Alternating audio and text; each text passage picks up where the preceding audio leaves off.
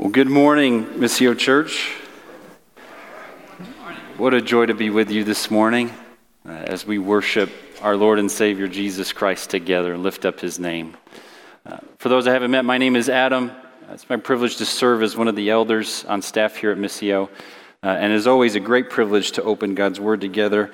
I can think of no other voice that we need to hear more uh, than the voice of the one true God as we open His Word. And so I don't know about you, but I give way too much airtime to my own voice throughout the week, to the voice inside this head. And so to take time together to hear his voice uh, is such a precious thing. And so I invite you to turn with me to Psalm chapter 22 if you have a Bible. Uh, you can grab one in the pew in front of you if you don't, or it'll be on the screen as well. But we're continuing our series through the book of Psalms, a series we're calling the Songs of the Great King. So, Psalm 22, I invite you to follow along as I read uh, the word of the one true and living God. To the choir master, according to the doe of the dawn, a psalm of David. My God, my God, why have you forsaken me? Why are you so far from saving me, from the words of my groaning? Oh my God, I cry by day, but you do not answer, and by night, but I find no rest. Yet you are holy, enthroned on the praises of Israel. and you our fathers trusted. They trusted, and you delivered them. To you they cried and were rescued. In you they trusted and were not put to shame. But I am a worm and not a man, scorned by mankind and despised by the people. All who see me mock me. They make mouths at me. They wag their heads. He trusts in the Lord. Let him deliver him. Let him rescue him, for he delights in him. Yet you are he who took me from the womb. You made me trust you at my mother's breasts. On you was I cast from my birth, and from my mother's womb you have been my God. Be not far from me, for trouble is near, and there is none to help. Many bulls encompass me, strong bulls of Bashan surround me. They open wide their mouths at me like a ravening and roaring lion. I am poured out like water, and all my bones are out of joint. My heart is like wax, it is melted within my breast. My strength is dried up like a potsherd and my tongue sticks to my jaws. You lay me in the dust of death. For dogs encompass me, a company of evil doers encircles me. They have pierced my hands and feet. I can count all my bones. They stare and gloat over me. They divide my garments among them, and for my clothing they cast lots. But you, O Lord, do not be far off. O you, my help, come quickly to my aid. Deliver my soul from the sword, my precious life from the power of the dog. Save me from the mouth of the lion. You have rescued me from the horns of the wild oxen. I will tell of your name to my brothers. In the midst of the congregation, I will praise you. You who fear the Lord, praise him. All you offspring of Jacob, glorify him and stand in awe of him, all you offspring of Israel. For he has not despised or abhorred the affliction of the afflicted, and he has not hidden his face from him, but has heard when he cried to him. From you comes my praise in the great congregation. My vows I will perform before those who fear him. The afflicted shall eat and be satisfied. Those who seek him shall praise the Lord. May your hearts live forever. All the ends of the earth shall remember and turn to the Lord, and all the families of the nations shall worship before you. For kingship belongs to the Lord, and he rules over the nations. All the prosperous of the earth eat and worship. Before him shall bow all who go down to the dust, even the one who could not keep himself alive. Posterity shall serve him. It shall be told of the Lord to the coming generation. They shall come and proclaim his righteousness to a people yet unborn, that he has done it. Amen. Let's pray. Father, we do thank you so much for your word. We pray that we would hear your voice this morning and not my own. We pray, Lord, that you would encourage us, that you would lift up our heads. We do thank you for this time together as your people to worship and glorify you.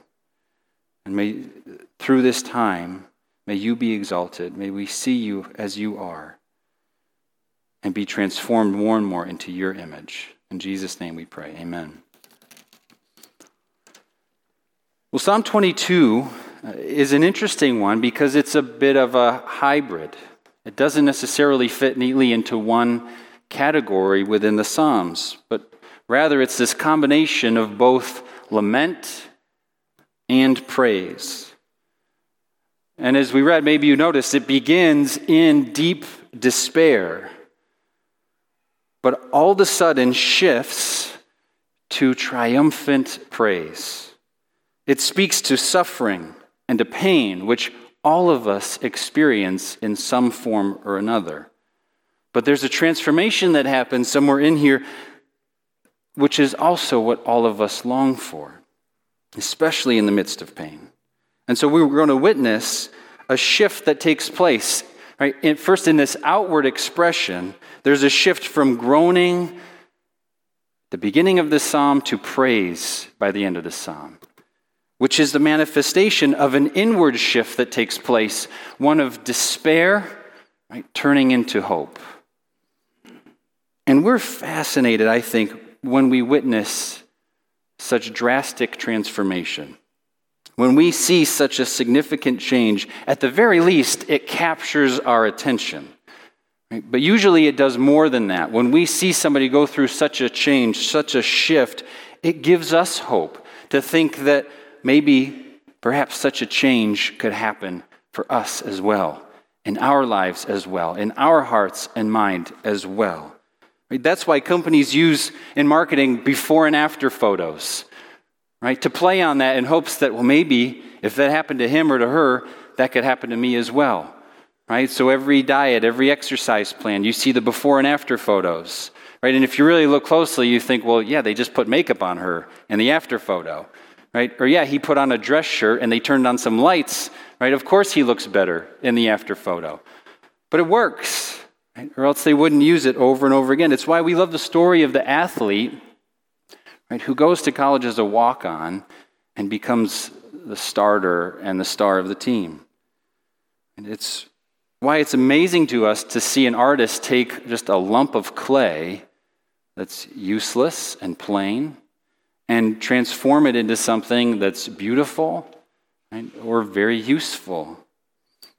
It's why, for our family, my father ended up coming to faith after catering two different weddings for the very same couple and seeing the difference from the first to the second. The first, a couple right, who had abandoned the Lord, right, gets married, he caters the wedding. The Lord brings them back right after they've been divorced. They get reconciled to one another. They get married a second time. My father caters that wedding, right, of a couple now, same couple, but following the Lord. Right? And that transformation has such an effect, right? And seeing them up close and personal, Lord used that to bring him to faith, which changed the spiritual trajectory of our family. And so in this psalm, the writer begins by expressing a sense of deep despair over his suffering and pain, but we get to see this transformation take place, this suffering transformed into praise. And so in this passage, we're going to see two important elements which deal with suffering. Psalm 22 presents, number one, a pattern of truth which addresses our suffering. Right? We're going to see in this a pattern of truth which is so helpful and so useful to us as we go through suffering and we experience pain in this world, which is inevitable. Right? There's a pattern of truth here which speaks to our suffering. The Bible speaks directly to our suffering. But most importantly, right, what we're presented with is the person of Christ who transforms our suffering, who leads us from despair into praise.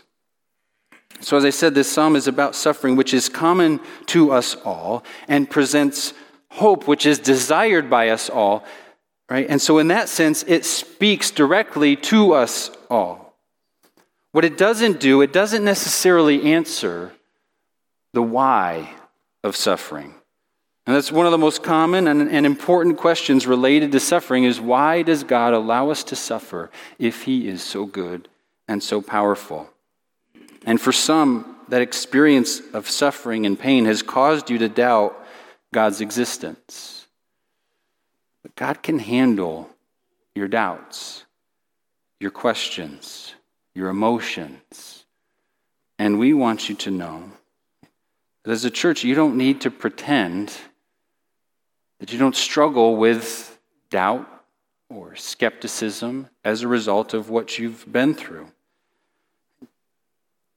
I trust and I hope that you will be loved and cared for in the midst of that pain and in the midst of your skepticism and in the midst of your doubt. But this passage that we're looking through today, it's not necessarily going to give you an answer to why you've gone through what you've gone through. I think it's going to present something even more important the hope that you can be rescued, the hope that that suffering can be transformed to praise. And so, first of all, what we see as we begin our way through this psalm is this pattern of truth which does address our suffering. Right? Initially, it starts with this prayer of desperation My God, my God, why have you forsaken me?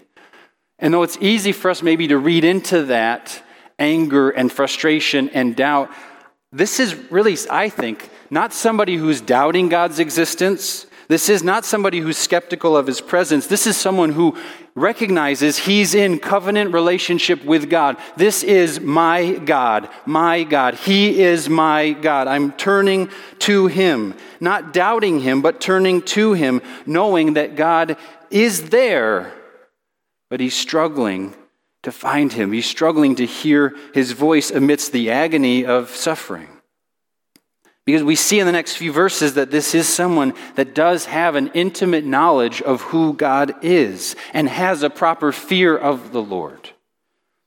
And so then the pattern that we're presented with is this it's one of, I am this, yet you are this, and you have done this, right? That's the pattern we're about to see. I am, yet you are, and you have in other words, this is how I'm doing. I am struggling. I'm hurting. I'm desperate.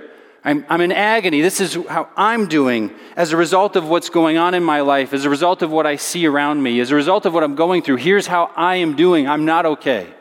Yet, this is what I know to be true about who you are. This is who you are, and this is what I know that you have done. Right? That's the pattern we see in these first 10 verses. First, I am, verses 1 through 5. I'm, I'm groaning. I'm crying by day. I'm not sleeping at night. Right? Because it appears that I'm forsaken by you and it, it feels like I'm far away from you. That's how I am doing.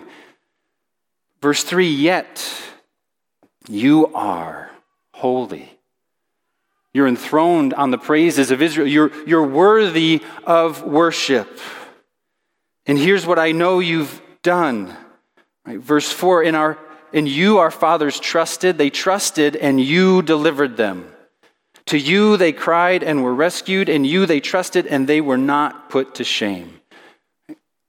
I know that you delivered, that you rescued, that when our fathers trusted in you and cried out to you, you heard them and you saved them. And then back to verse 6 But I am, I'm a worm, I'm, I'm not a man, scorned and despised, mocked. Right, mocked for my very faith in you, for that which is most important to me, that which I hold most dear, I'm being mocked for, made fun of, despised, attacked over what is most important to me, my very identity as as your child, as one that you have saved, as one that I've put my hope in.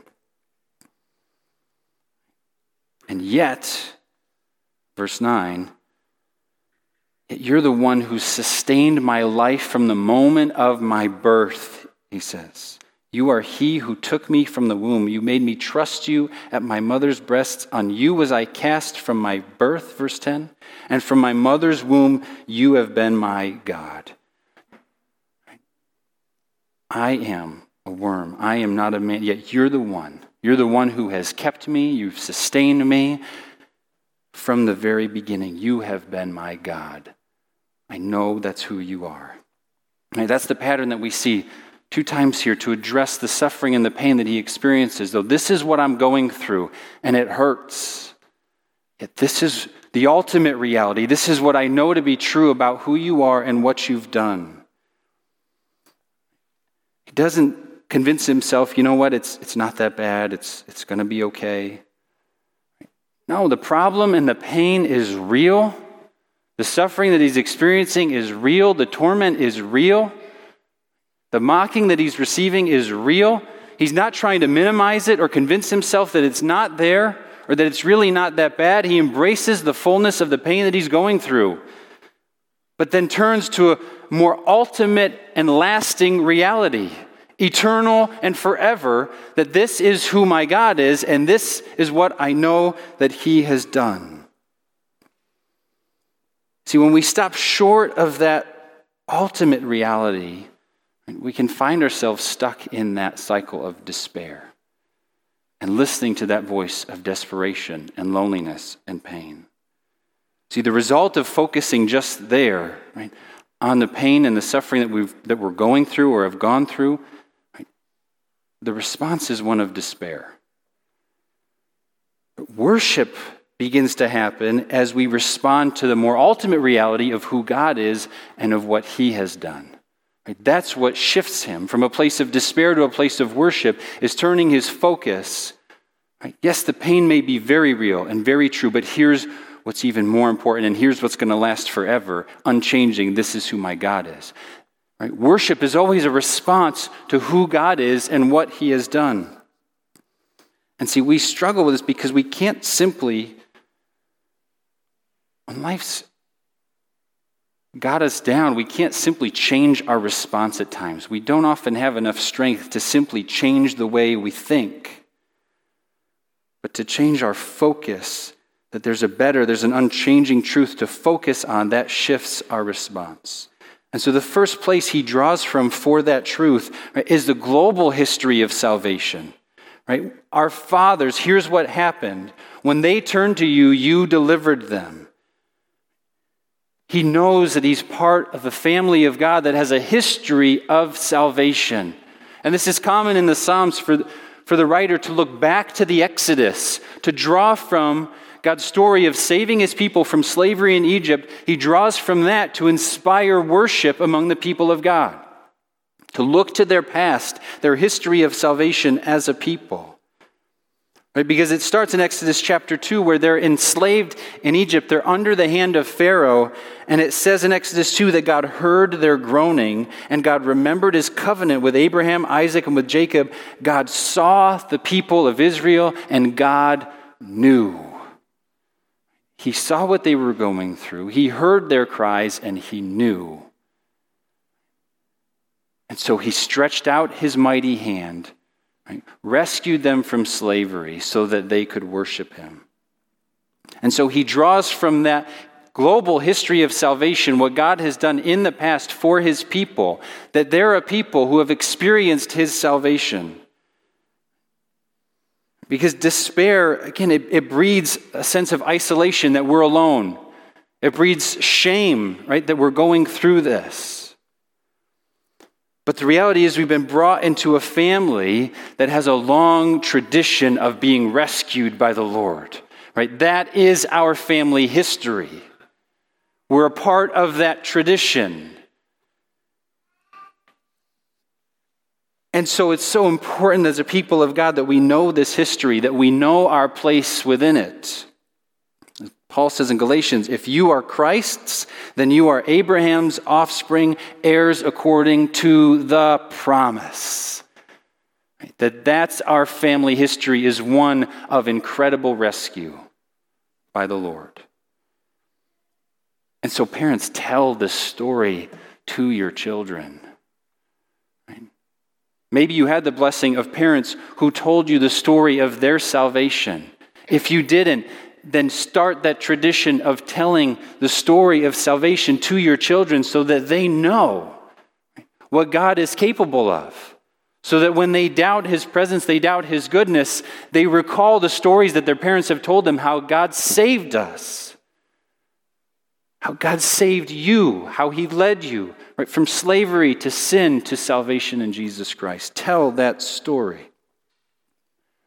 Those who are older in the room, tell that story to the next generation of what God has done. Even this morning, talking with my brother Ron before the service began, Almost every Sunday, the conversation inevitably goes to what God has done right in his past, bringing him from darkness into light, and how God taught him the scriptures. I'm grateful that as Missio has gotten older, there's more gray hair in the room. It's a good thing. Tell the story of God's faithfulness to the next generation. I'm starting to contribute a little bit to that. My mother tells me it's cute. And my sisters try not to throw up. Church, this is an example of how we serve one another. Going through times of trial and difficulty and pain and suffering is to point one another to the ultimate reality of who God is and what He has done right? To help turn one another. Because oftentimes it's so hard to lift up our own heads and be reminded of it. So to help one another by pointing each other to the truth of who God is and what He has done, reminding them of our family history. This is the faithfulness of our God. It's a wonderful way that we serve one another as we go through pain and suffering. The second place he draws from for truth is his own personal history, there in verses 6 through 10, that on you I was cast from my birth. Right? That's a powerful picture of an infant and his mother. Right? When a baby's taken from the womb and starts to cry, where do they find peace and comfort? Right? It's on the chest of their mother. That's where they feel a sense of security. That's where they're nourished. And he says, you know what? Well, yes, it may be that mother who's doing it. He paints this picture of God taking the child from the womb, placing him on the mother's breast that he could be satisfied and comforted and nourished. That God is the one right, orchestrating that, sustaining our lives from the very, very beginning. So he draws from his own history of salvation. And so, overall, in these first 10 verses, we find this pattern that's so helpful for us of rehearsing what God has done for others and rehearsing what God has done for us. Because the struggles of today often block our spiritual memories, don't they? The struggles that we're going through today often give us a sense of spiritual amnesia where we quickly forget what the Lord has done. We see this example. I was reading through Exodus this week, and so it's fresh on my mind but again, it just struck me where God does, you know, these 10 plagues are miraculous. They're up against the sea. The Egyptians are coming. He parts the sea and delivers them, and they go out into the wilderness, right? That's chapter 14. Chapter 15, together they sing this song to the Lord. They're worshiping Him. They go out into the wilderness for three days, only three days, and they're grumbling because they're thirsty. Three days. After God parted the waters, they've forgotten what he has done. Chapter 15, 16, they grumble because they're hungry. Chapter 17, they grumble again because they're thirsty. Right? How quickly, in the midst of pain and suffering, they forget the faithfulness of God. And so the habit of recalling what God has done reminds us of the truth that God will be faithful today just as he was faithful yesterday. So it's a useful pattern. But the truth is, it, it's not enough. It comes up short. It's not a guarantee for us that we'll overcome pain and suffering, because as I said, it's not always as simple as just snapping out of it. No, the person of Christ, who's so clearly foreshadowed in this passage, he alone is our guarantee that suffering can be transformed to praise. Right? Some think that if we do enough good that you know God will keep bad things from happening. Some think if we just build up enough spiritual strength, then we'll be able to face and endure the bad things. But our Creator knows the reality that you don't have enough willpower. And so He graciously made a way. And so Psalm 22 presents a person of Christ, most importantly, who transforms our suffering. And we know that all of the scriptures, including the Psalms, points to Jesus, finds its fulfillment in Jesus. That's why we call this series the Songs of the Great King. This psalm has a very obvious, we don't have to search for it, very obvious connection to Christ with several direct quotes that we find in the Gospels. Right? This initial cry, verse 1, My God, my God, why have you forsaken me? Mark 15, 34, Three in the afternoon, as Jesus is on the cross, he cries out in a loud voice, Eloi, Eloi, lama sabachthani, which means, My God, my God, why have you forsaken me? The mocking that we read about in verse 7 and 8. Verse 7 All who see me mock me, they make mouths at me, they wag their heads. Mark 15, 29 says that those who passed by as Jesus was on the cross derided him wagging their heads. Verse 8, what they're mocking him for, they're saying, He trusts in the Lord and let him deliver him, right? Mocking his faith. Matthew 27 records the words of the chief priests, it says, and the scribes and the elders as Jesus is hanging on the cross. They mock him, saying the very same thing. He trusts in God, then let God deliver him now, mocking right, the faith that he has claimed the thirst that he experiences down in verse 15 of Psalm 22 my tongue sticks to my jaws. We see in John chapter 19, after this, Jesus, knowing that all was now finished, said to fulfill the scripture, I thirst. The division of his clothes, the casting lots for his garments in Psalm 22:18. They divide my garments among them, and for my clothing they cast lots. Same thing, Mark chapter 15, verse 24. And they crucified him and divided his garments among them, casting lots for them to decide what each should take. We are clearly intended to read and to reflect on this psalm as though it's sung by Jesus, prayed by Jesus. It is so clear, right? This is not primarily David's song one to read as though he's the one praying it. And we could say, well, you know, verse 1, my God, my God, why that Jesus was simply quoting that. Right? It wasn't David being prophetic. Jesus was just quoting. And certainly he was well, he was quoting this psalm. Some think that he may have quoted this entire psalm. But regardless, we know clearly it was on his mind. Whether he quoted the entire thing on the cross or not, we know obviously this psalm was on his mind. But we could say, well, Jesus was just quoting back from this. But you look at verse 8, where the quote there is from the chief priests, the scribes, and the elders. He trusts in God, let him deliver him now. David was prophesying what even those who were evil were going to say. Or what becomes even more clear is the physical pain that it describes in verses 11 through 18 of Jesus going through the pain of the cross. Right? Written a thousand years before the crucifixion, the psalm gives a remarkably accurate and detailed description of what Jesus went through. Look, read verse 12 and following. Many bulls encompass me, strong bulls of Bashan surround me. They open wide their mouths at me like a ravening and roaring lion. I am poured out like water. All my bones are out of joint. My heart is like wax. It is melted within my breast. My strength is dried up like a potsherd, and my tongue sticks to my jaws. You lay me in the dust of death. For dogs encompass me, a company of evildoers encircles me. And listen to what he prays here. They've pierced my hands and feet. I can count all my bones. They stare and gloat over me. They divide my garments among them, and for my clothing they cast lots.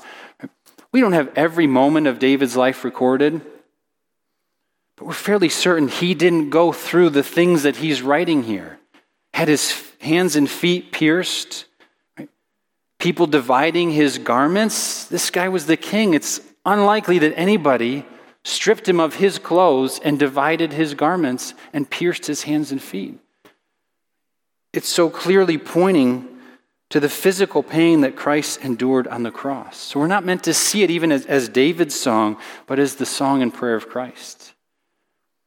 And we're not meant to primarily and initially sing this as our song, right? Though that's our temptation when we read the word I, we're tempted to, to sing and pray the word I as if we're the ones singing this.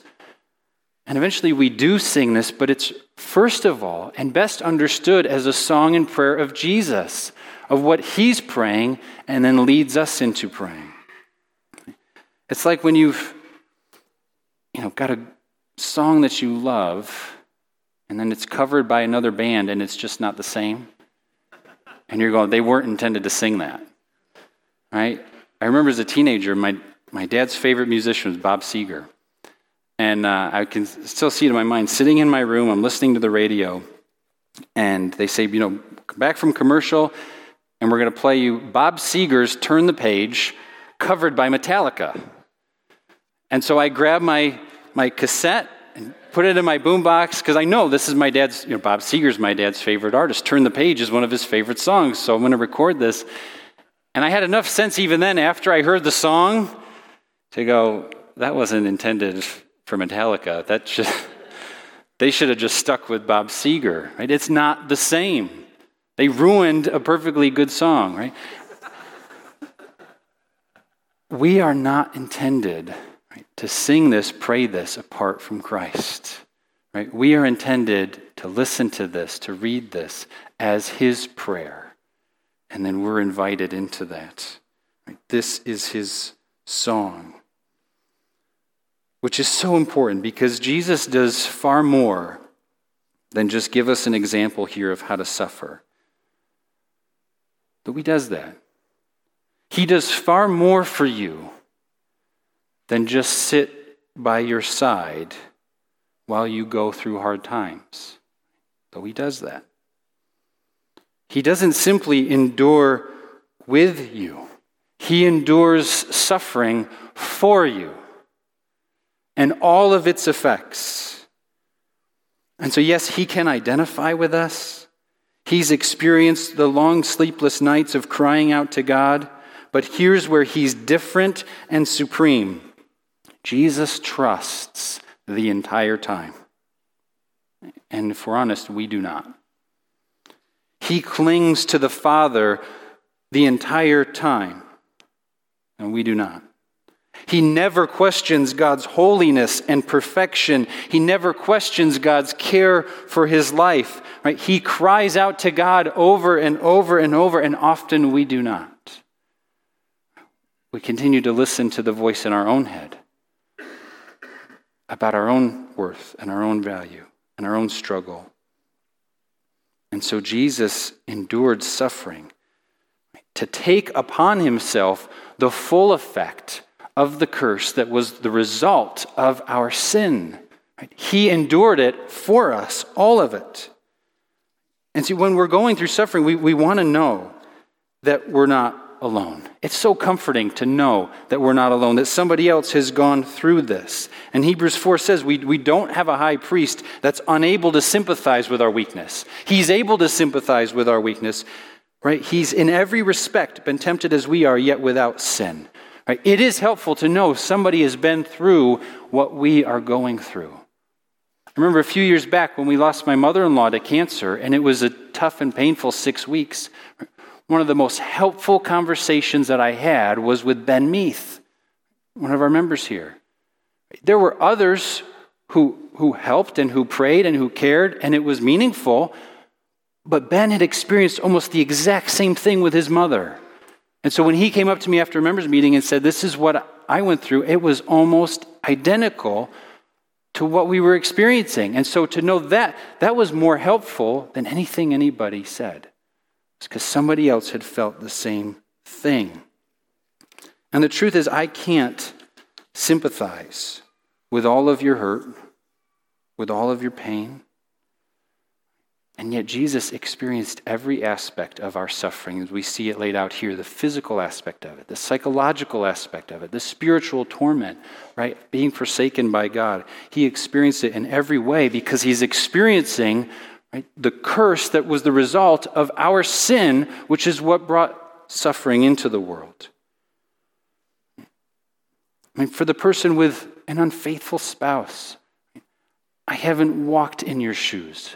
I can't fully sympathize with what you're going through, but I know for sure that you can talk to Jesus because his bride, the church, is unfaithful, often unfaithful to him.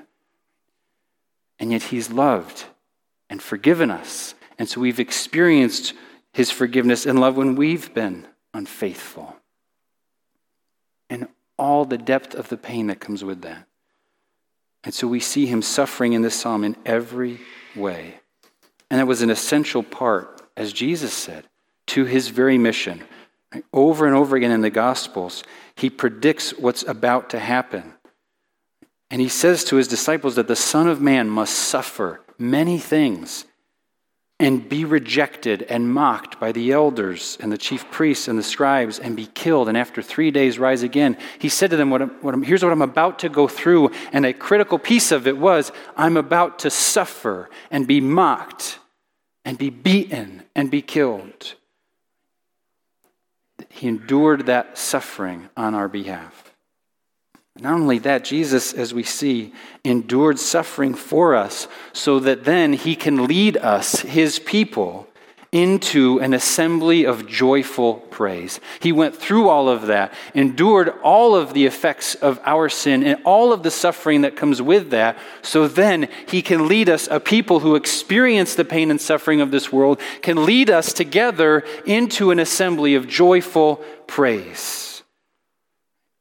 And so, this is where it begins to shift, where his suffering is endured, where salvation happens. Now, here comes the spread of joy as his groaning turns into praise. If you look at verses 19 through 21.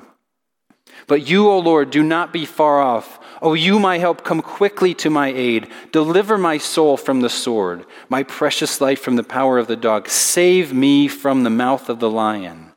You have rescued me from the horns of the wild oxen. Right? Jesus does what we ought to do, but often fail to do. He's perfect in suffering, crying out to God, Do not be far off from me. Come quickly to me. Deliver my soul. Save me. And he says, God answers. The end of verse 21 You have rescued me. And so Jesus is resurrected and he takes his place, right? his exalted position over us.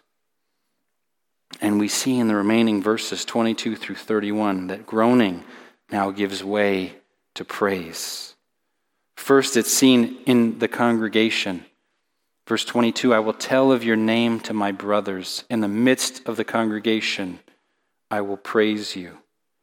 But again, Initially, we read the word I, and that's something we think, okay, I need to aspire to this. I need to do this. I'll tell of your name to my brothers. And we should, and we will. But initially, we've got to read that as Jesus saying, I will tell of your name to my brothers. In the midst of the congregation, I will praise you. We've got to first see him as the choir director, leading us, the choir of people who have been through pain and suffering and experienced the agony of our own sin and of other people's sin right? And now are being called together by Jesus, who's saying, I will tell of your name in the congregation, right? I'm going to lead my brothers and sisters to a place now of praising you, calling all of them together who are hurting and suffering and struggling under the bondage of sin. Together, let's rejoice, right? That's how we first read these words as a call of Jesus to us to worship him out of a place of suffering. And, and Hebrews 2 makes it clear that these are the words of Jesus. It says this in Hebrews 2:10. It was fitting that he, meaning Jesus, for whom and by whom all things exist, in bringing many sons to glory, should make the founder of their salvation perfect through suffering. For he who sanctifies and those who are sanctified all have one source. That is why he is not ashamed to call them brothers, saying, Right? And he's Paul, or whoever wrote Hebrews is attributing this next verse, Psalm 22, to Jesus, that he said, I will tell of your name to my brothers. In the midst of the congregation, I will sing your praise. He's saying those are the words of Jesus in Psalm 22. That there's no longer isolation and shame. He's not encircled by evildoers. Now, here we are, the congregation, together worshiping. Verse 23, we're called together, right? He says, You who fear the Lord, praise him. That's his call to worship. All you offspring of Jacob, glorify him. Stand in awe of him, all you offspring of Israel. Verse 24 For he's not despised or abhorred the affliction of the afflicted. He has not hidden his face from him, but has heard when he cried to him. Right? What happens as we come together as a congregation, responding to his call to worship, is those who have been afflicted are satisfied. I mean, we enjoy coming together. It's wonderful to be together. Right? And to have this band lead us and to sing praises. But none of our worship leaders can make this claim. Only Jesus can make this claim that when we come together as the afflicted, we are satisfied under Him through the worship that He has brought. And so together we praise the Lord. No longer in isolation, no longer right, feeling the shame that offering our suffering is accompanied by. And he says in verse 25, My vows I will perform before those who fear him. The afflicted shall eat and be satisfied. What he's talking about, when he says, My vows I'll perform. It was common when those who were going through difficult time to make a vow that God, you bring me through this and I will worship you. Right? That's the vow that he's talking about, a vow of suffering. Bring me through this, God, and I promise I will worship you. Right? And then what would happen, right, is an offering of thanksgiving. Then when God does bring you through, right, is to throw a party. And that's what he's talking about, that I'm inviting others to this party of thanksgiving, recognizing what God has done. When he says, My vows I'll perform before those who fear him, the afflicted shall eat and be satisfied. Jesus is saying, Look, I did it. I've completed it. And now I'm throwing a feast of thanksgiving, and the afflicted are invited to enjoy this feast, to participate in this party that I'm throwing, right? so that you too can be satisfied through what I've gone through. Right? That's the offer of the gospel that we now can be satisfied, can find salvation through what he endured and the salvation that God promised for him. Now we're invited to that party. The vows have been completed. And so that's why he says in 26 that the afflicted shall eat and be satisfied, that those who seek him shall praise the Lord. We as the congregation right, are invited. And at the end of the service, we come and we eat of this meal because we're invited by him to receive and to be satisfied by the suffering that he endured, that he completed it for us. And so there's an invitation for us to come and benefit from that feast. And then we see in the last few verses, 27 through 31, how it shifts.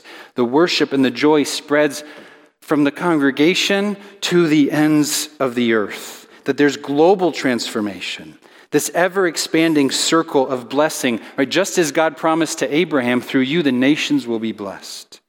That God's reign would extend through the entire world. All the ends of the earth shall remember and turn to the Lord, he says in 27. All the families of the nations shall worship before you.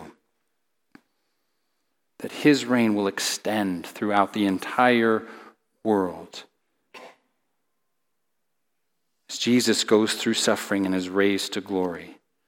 That everyone, he says, from the prosperous to those who are dying. Verse 29 all the prosperous of the earth eat and worship. Before him shall bow down all who go down to the dust, those who are much and those who are little. Everyone. That that's the effect of the work of the cross in bringing global transformation to the suffering that we endure. Not only to the whole world, right, but to the generations to come in verse 30 posterity shall serve him. It shall be told of the Lord to the coming generation. They shall come and proclaim his righteousness to a people yet unborn. That's how complete the transformation that he offers is to the ends of the earth and for generations to come. It's not momentary relief. It's not momentary satisfaction. It's not, okay, now I'm having a good day, praise the Lord, right? But knowing that tomorrow is going to be a struggle. No, it's eternal and lasting satisfaction to the ends of the earth and for all time for those who come. That all who trust in Him can find this as the source of their comfort and satisfaction and be transformed into a people of God worshiping Him in the midst of pain. That this message is for people everywhere of all time. And the essence of that message at the end of verse 31 what is it that's being proclaimed? That he has done it. John 19, verse 30, Jesus said on the cross, It is finished. And he bowed his head and gave up his spirit. From the beginning of this psalm to the end pointing to the cross. It is now finished. He's heard our prayers, He has fulfilled His promises. He endured suffering for us so that we would praise Him. He suffered deeply, as we've seen, and it was not in vain. Yeah, the innocent suffered unjustly didn't deserve it, but it was not in vain. His suffering accomplished its purpose to transform you and me, families and nations, and now there's no other sacrifice needed. And I'm telling you, there's no other solution that you can find. There's nothing else that you need to strive for because He has done it. Call out to him, and you will be saved. It doesn't necessarily answer the why of everything that you've been through, but here's something so more valuable the Savior who transforms it who knows exactly what you've been through and going through and has felt the full effect of suffering and pain, and now calls us together as a hurting and broken people to worship Him and to declare that to one another that though this is who I am, and some days it's not pretty, this is who I know you are. And this is what I know you've done. You've heard it from His Word. This is who He is. And this is how faithful he has been. And the reality is, this week, you're going to struggle to believe that. You're going to forget about it. Tonight, tomorrow, you're going to forget about, I'm going to forget about what God has done. But thank God it doesn't depend on our strength. It doesn't depend on my strength for you or your strength for me, though we can serve one another in that way. It depends solely and squarely on Jesus that he endured it perfectly, right? that we might rest in him. He has done it. Amen. Let's pray. Father, thank you for Jesus and for all that he has done. God, I needed these words from you to hear your voice. It's been a tough few days. God, I've witnessed, and I'm sure others have witnessed and have felt the burden of, of our own struggle and sin and witnessed just the devastation around us. Yet I've seen too much this weekend in people that are hurting and hopeless. Seen teenagers turn to drugs, seen grown men turn to alcohol. Seen a young man and a family grieve the loss of a 14 year old. God, I needed these words. Be reminded that Jesus has done it.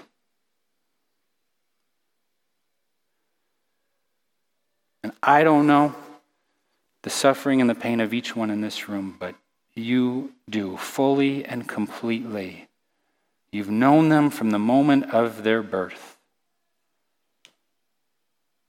And so, God, may we turn to you, rejoice in the effectiveness of your suffering for us, and sing together under your leadership, you as our director now.